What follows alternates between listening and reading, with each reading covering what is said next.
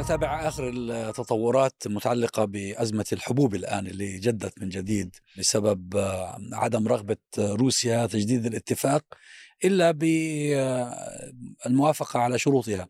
فسمعت وزيرة الخارجية الألمانية تتهم روسيا بالابتزاز.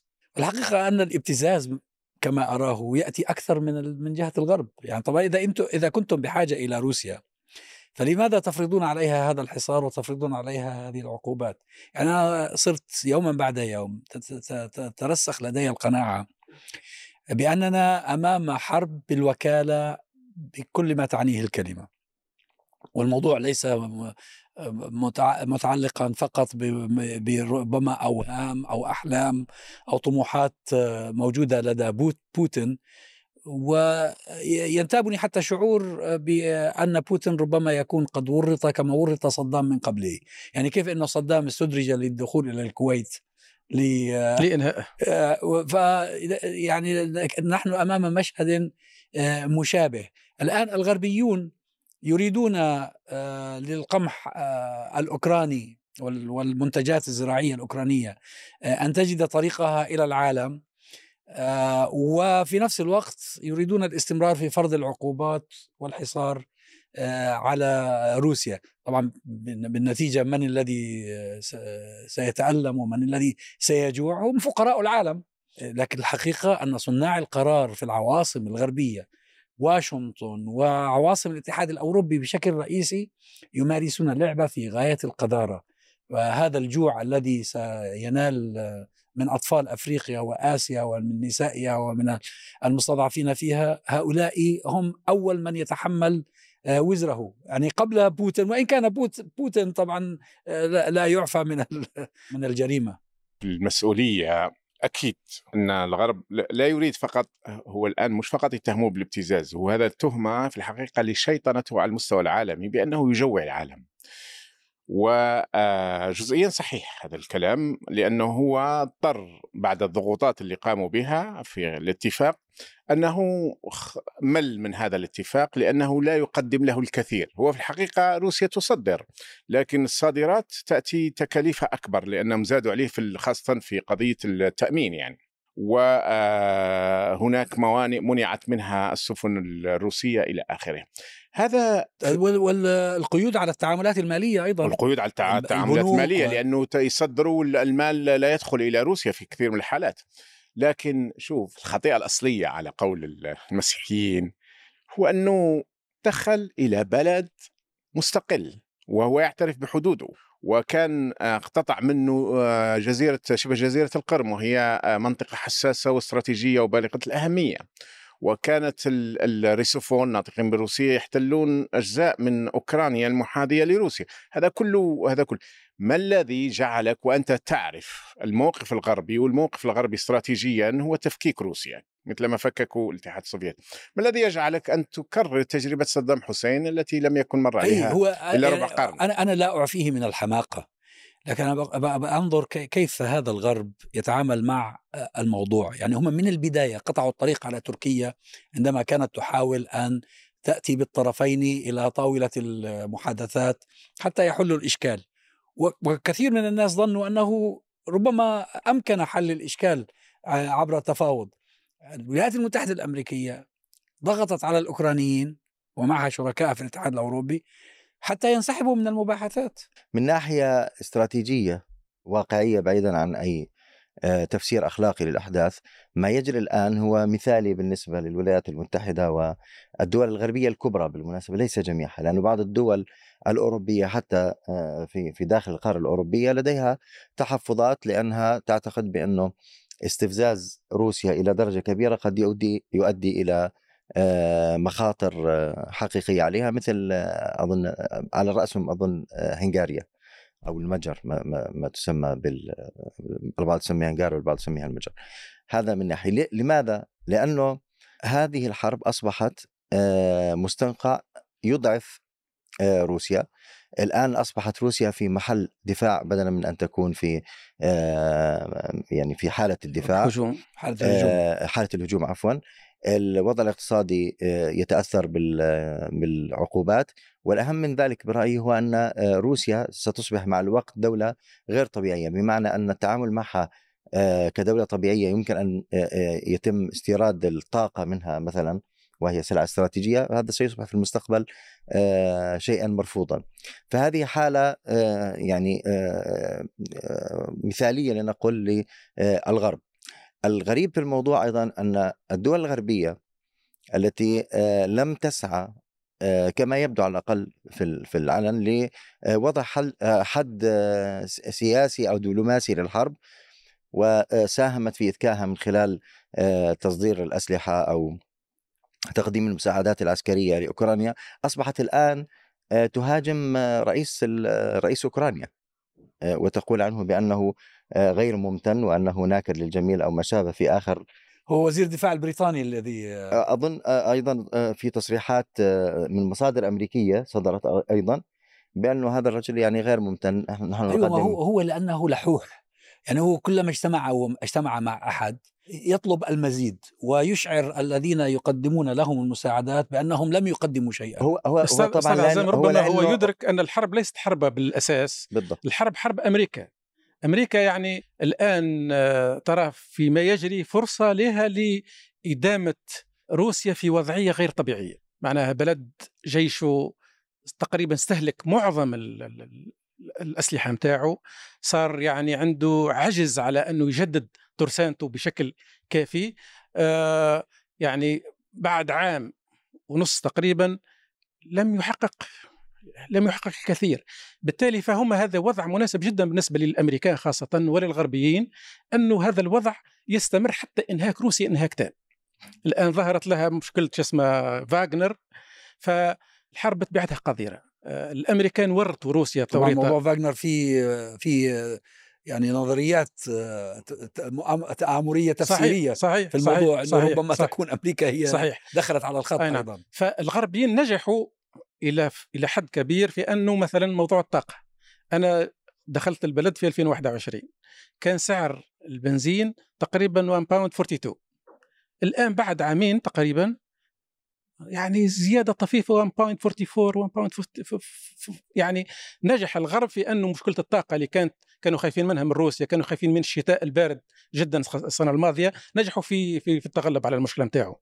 الآن بوتين جاهم من موضوع آخر حتى يدافع على نفسه من موضوع موضوع الحبوب. أول شيء يحب يعطل آه، يعني دخول أموال لأوكرانيا.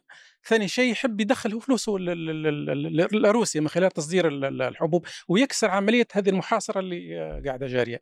ف الغربيين الآن يوصفوه بأنه معناه مش جو على العالم ولكن هم شركاء في عملية التجويع. هو طبعا في في أفتكر عدة جوانب يعني مثل ما تفضلتم الجانب الخاص بمساله هل تم توريط روسيا في في الحرب؟ و... وده غالب لأنه كان واضح كان قبل ما يحصل الاجتياح الروسي كان في استفزاز ضخم جدا تعرض له روسيا على مدى من الزمن يعني مساله هل تنضم أوكرانيا إلى حلف شمال الناتو أم لا؟ ودي فيها فيها مزايا لأنه حتى تاريخيا تشكيلة الناتو يعني الدولتين اللي ما عندهم علاقة بالأطلنطي الناتو هم تركيا واليونان ودخلوا في 52 بناء على حسابات قائمه على ما كانت تعرف بالترومان دوكترين اللي هي نقل الخطوط الأمامية للحرب الباردة أقرب إلى الحدود الروسية. لكن الجانب الآخر يعني أنا أفتكر مهم دائما نفكر فيه هو اللي هو ده, ده الجانب الاستراتيجي بغض النظر عن ما تؤول إليه الأوضاع الآن وهذا الصراع اللي هي مسألة القمح نفسها يعني روسيا وأوكرانيا بينتجوا 25% من حبوب القمح على مستوى العالم. روسيا 18% وأوكرانيا حوالي 7% صحيح حصل انحسار هذا العام بحوالي الربع بسبب الأحوال الجوية وبسبب الحرب من الإنتاج الأوكراني. وكان بتعتمد عليه الوكالات الدولية. لكن واحدة من الأشياء اللي كثير نحن بنهملها إنه استخدام القمح نفسه كسلاح بواسطة الغرب. في كتاب شهير صعب الحصول عليه أنا حصلت عليه من واحدة من المكتبات يعني اسمه The Wheat Trap مصيدة القمح. ولاحقا يعني شقيقي أنتج فيلم بناه على هذا عن عن مصيدة القمح. في كيف تم تبديل العادات الغذائية في إفريقيا. الكتاب The Wheat Trap هو يعني عمره أكثر من 50 60 سنة كان عن نيجيريا. وكيف تم تبديل العادات الغذائية من الإنتاج المحلي البفرة والحبوب المحلية إلى القمح الأمريكي؟ هم بأفريقيا أظن بيستخدموا الذرة في الذرة وفي ال وال وال بيعملوا منها الخبز وال والكثافة وبيعملوا منها خبز أو ما نسميه مثلا زي الكسرة يعني مختلف المنتجات.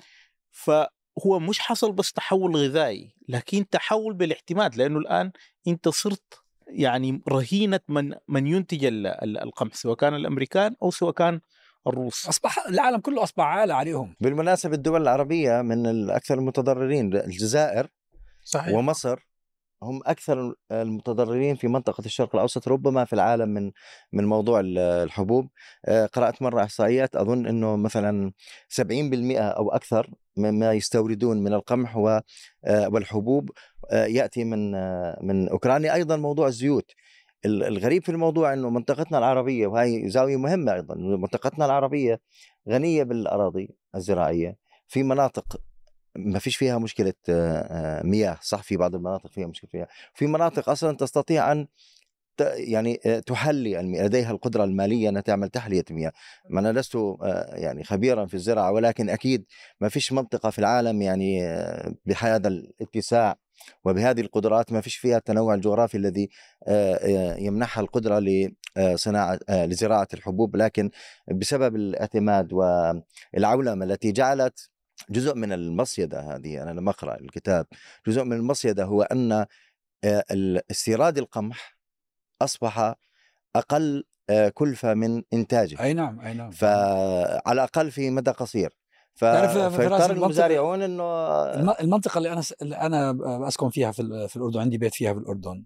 لما إحنا عمرنا هناك وسكننا في عام 84 كانت كل مساحات الأراضي التي من حولنا تزرع حبوب قمح أو شعير. ويجي موسم الحصاد وتيجي الحصادات وهالليلة وأنا آه، ذلك هذا شجعني على أني اقتنيت آه، أبقار عملت مزرعة أبقار فنروح ناخذ التبن من عند المزارعين. في نوع يعني من الحياة مختلف تماما. الآن يندر أن تجد مكانا في المنطقة التي نحن فيها يزرع في بالقمح هو والشعير التغيير المناخي القمح سهم. والشعير المستورد التغيير المناخي سهم بشكل كبير مدعوم رخيص المناخ يعني في سياسات في سياسات صحيح صحيح, صحيح. هو هو هو اللي بصير إنه في البداية يتم التصدير التصدير بأسعار منافسة بعدها بصير المزارع غير قادر على منافسة آه. ترتفع الأسعار فيما والغريب أيضا إنه دول آه، غير قادرة اقتصاديا غير قادرة على المنافسة آه، تعقد اتفاقات أو تشارك في اتفاقيات ومنظمات دولية آه، تجارية آه، تخفف ما يسمى الحمائيه على على مزارع لمزارعيها. يعني لا يصبح المزارع بل تمنعها. وغير قا... بالضبط تمنعها طبعا.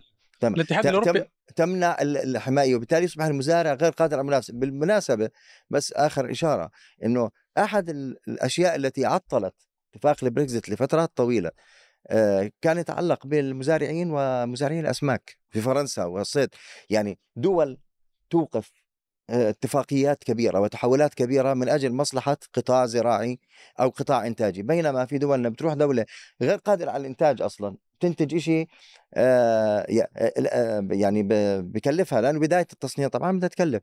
اليوم الثلاجة مثلا أو الغسالة فيه مش بس بالزراعة الثلاجة أو الغسالة المنتجة عالميا توصل لبلادنا بأسعار لا لا يستطيع أي منتج محلي إنه ينافسها فبالتالي بصير الاشكال الإشكال الأكبر آه، أنت ذكرت وهي مثلا فرنسا في الاتحاد الأوروبي كانت دائما تعطل الاتحاد الأوروبي من أجل المزارعين ومن أجل آه، أن فرنسا تريد أن تحافظ وهي واحدة من أقوى الدول الزراعية في العالم بالمناسبة أعتقد أنها ثالث أو رابع دولة آه، في الزراعة بالرغم أنها دولة صناعية يعني. وذكرت الجزائر ومصر هم الجزائر ومصر هم أكبر مشتري للقمح في العالم يا إما مصر هي الأولى والجزائر هي الثانية في بعض السنين أو العكس. مع أن مساحة الجزائر هي مرتين ونصف مساحة مصر تقريبا وفي الجزائر آه، بحار جوفية هي عبارة عن 800 ألف كيلومتر مربع. يعني مساحة بريطانيا مرتين ونصف أكثر من مرتين ونصف هي بحر جوفي في الصحراء الجزائرية. وهناك إمكانية زراعية في الصحراء الجزائرية أظهرت وأثبتت الآن في بعض الزراعات في بعض المدن خاصة في مدينة واد سوف. أنها ليست فقط آه، تنتج آه، إنتاج آه، قوي. وكثيف. تنتج إنتاج نوعي ونوع آه، مش داخله عليه كثير من هذه الصناعيات يعني. الهرمونات وما شابه. والهرمونات لكن للأسف آه، مثلا في قضية القمح كانت فرنسا دائما تفرض على الحكومات ال- أو على الأنظمة النظام في الجزائر آه، أن يضعف قضية القمح لأن فرنسا هي أكبر مصدر القمح في الجزائر. الآن نوعوا قليلا بيشتروا شوية من عند الروس ولاتفيا وليتوانيا. يعني بلدان صغيرة جدا تشتري منها الجزائر اللي هي مساحتها هي عاشر مساحة في العالم. آه، تشتري منها القمح مثل آه، لاتفيا أو أو أو ليتوانيا. واحدة منهم 30 ألف كيلومتر مربع ونشتري منها قمح كبير جدا.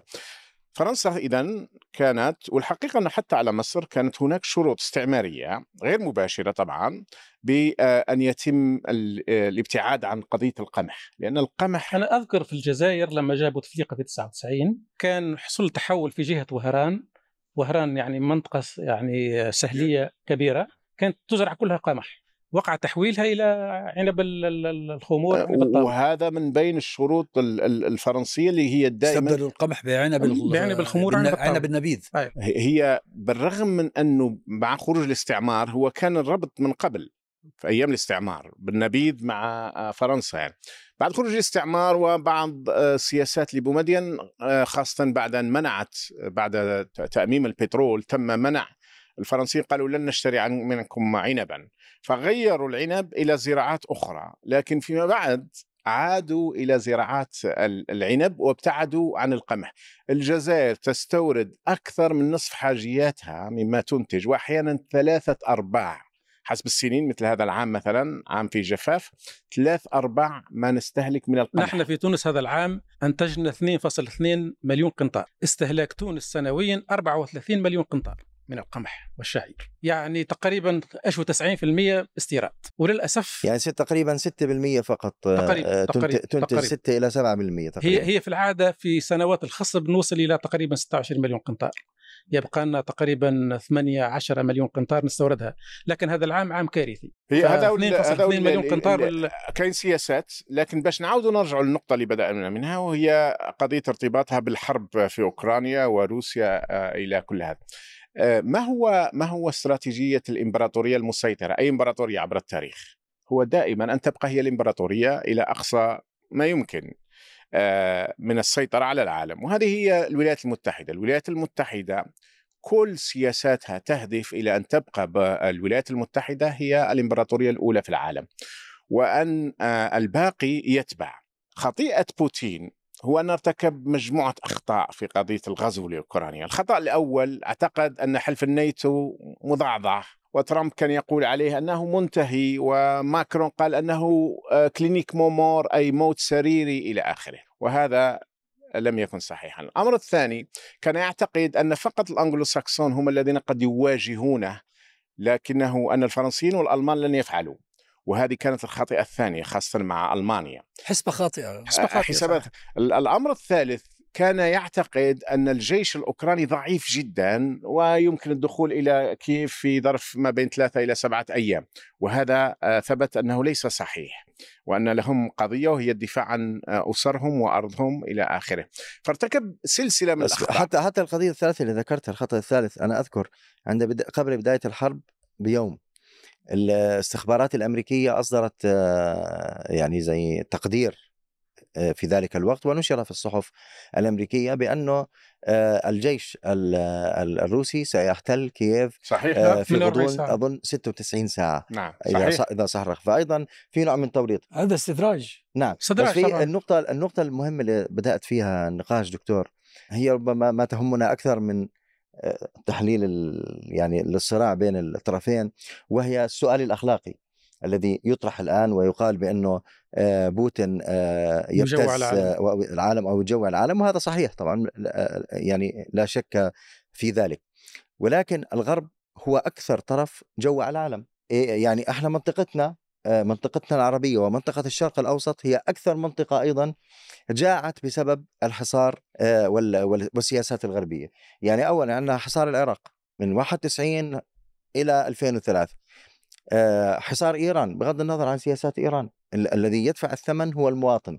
الآن النظام مستمر على من فكرة- ما بلشت الحصار لل- لليوم. على ذكر إيران اليوم كنت أشوف تقرير حول السجاد اليدوي الإيراني.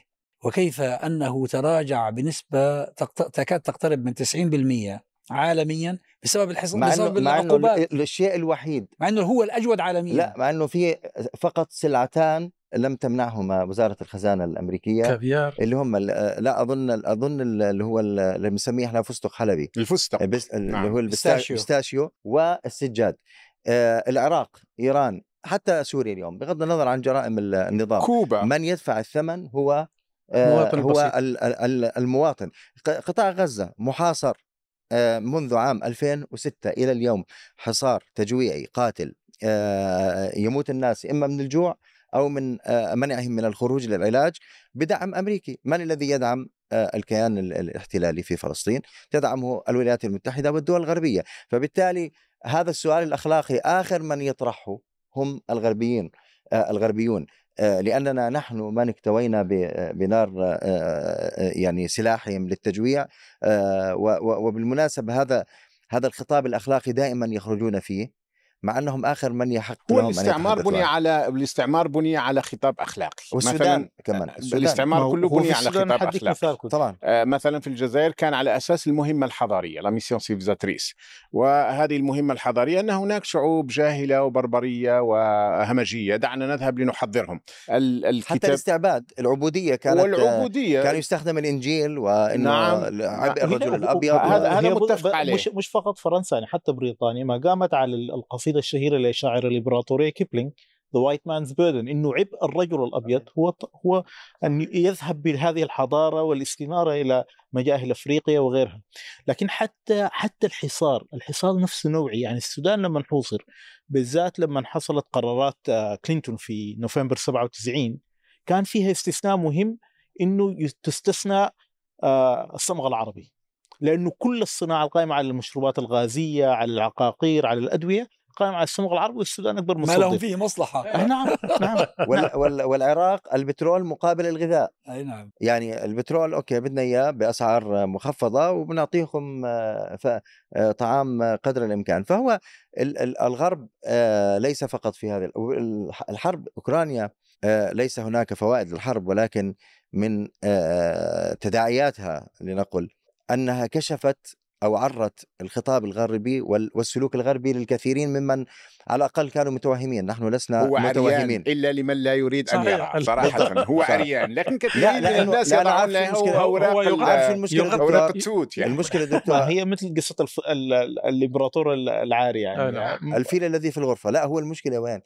إنه في آه، مج... في آه، يعني مثقفين عرب آه، ليبراليون لديهم فتنة بال النموذج بال- الغربي. بالنموذج الغربي النموذج الغربي طبعا ليس شيطانيا له ما له وعليه ما عليه آه، عندهم ديمقراطية عندهم حريات في في داخل بلادهم عندهم آه، قوانين إنسانية في داخل بلادهم بدون شك آه، هذا يجب يعني ال- النقاش يجب أن لا يستبعد الحديث عن الأشياء الجيدة نعم. يعني يكون منصفا لكن في في نفس الوقت الافتتان والاستلاب للنموذج الغربي خصوصا من ناس هم آه، آه، يدافعون عن الدكتاتورية في بلادنا اللي هم كثير من الليبراليين العرب.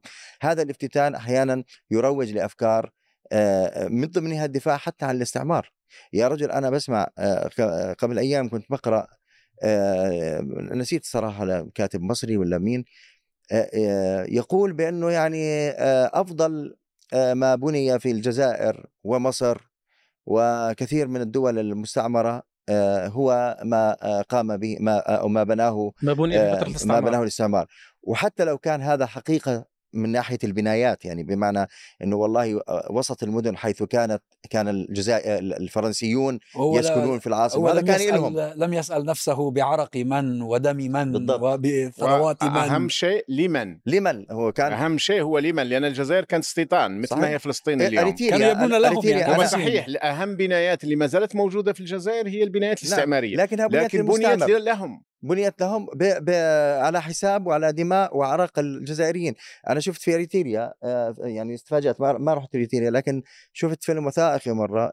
الوسط المدينة فيها آه، أيضا آه، منطقة يبدو أنها كانت من فترة الاستعمار طليان هذول. آه ولا زالت يعني يسكنها بس تعرف هذول بعض هؤلاء الليبراليين الذين ذكرت كانوا يساريين. وكانوا وكانوا مغيلين في اليسارية وبقدرة قادر انقلبوا وأصبحوا يعبدون أمريكا.